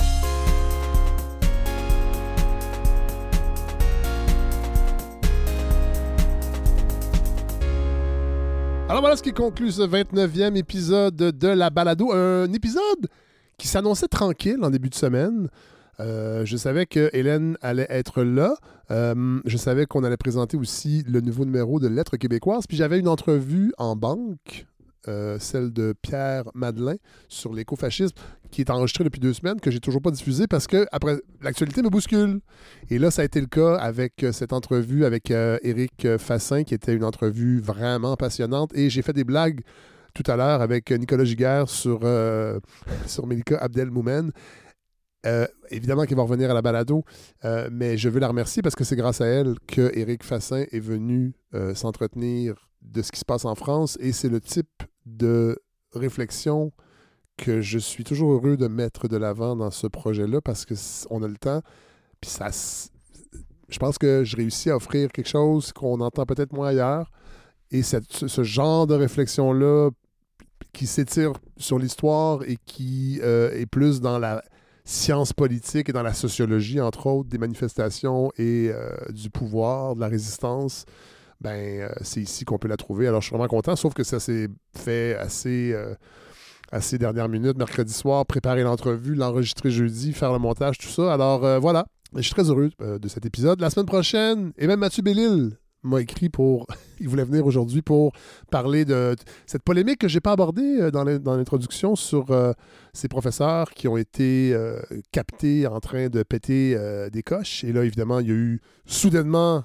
Les gens se sont intéressés à ce qui se passe vraiment dans les écoles publiques alors qu'habituellement, on s'entorche. Et il y a Denise Bombardier, il paraît, qui a fait un texte. Évidemment, je ne l'ai pas lu. En fait, j'ai trop de respect pour euh, ma santé mentale pour lire les euh, textes de Denise Bombardier. Mais Mathieu Bellil le fait, là, il voulait venir euh, donner sa réplique. Ça va, ça va se faire la semaine prochaine.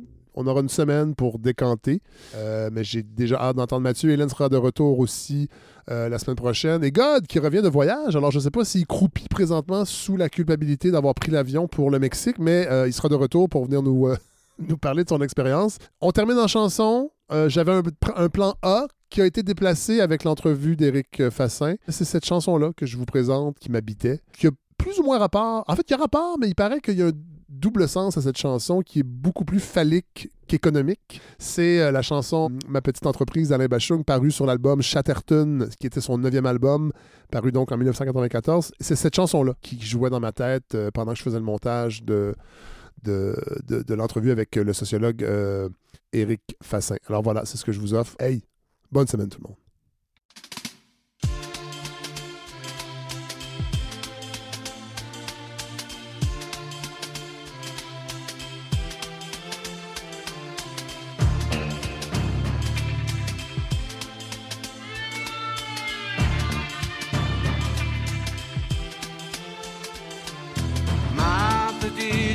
Entreprise connaît pas la crise épanouie et l'exhibe des trésors satinés, dorés à souhait.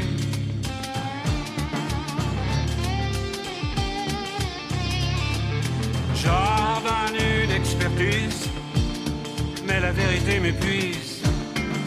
Inlassablement se dévoile et mes doigts de palper, palper là cet épiderme qui fait que je me dresse que je bosse le lundi, le mardi, le mercredi, le jeudi, le vendredi, de l'aube à l'aube.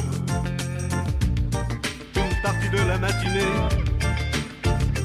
et les vacances, abstinence. Ma petite entreprise, ma locomotive, avance au mépris des sémaphores, me tire du néant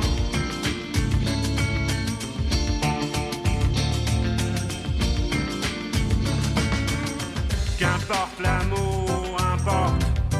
Qu'importe l'amour s'exporte. Qu'importe le porte-à-porte en Crimée, au sud de la Birmanie, les lobbies en Libye, au Laos. Là j'écoule à mes oreilles petite entreprise connaît pas la crise, s'expose au firmament. Suggère la reprise, embauche de gauche, inlassablement on se dévoile, et mes doigts de palper, palper là cet épiderme qui fait que je souque, qui fait que je toque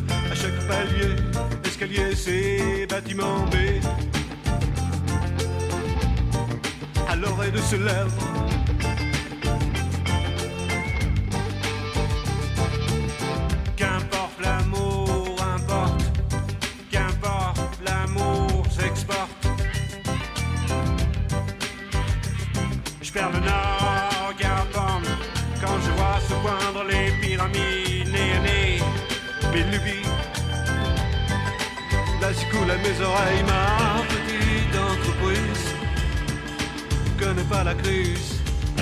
Épanouie et exhibe des trésors satinés. Dorés à souhait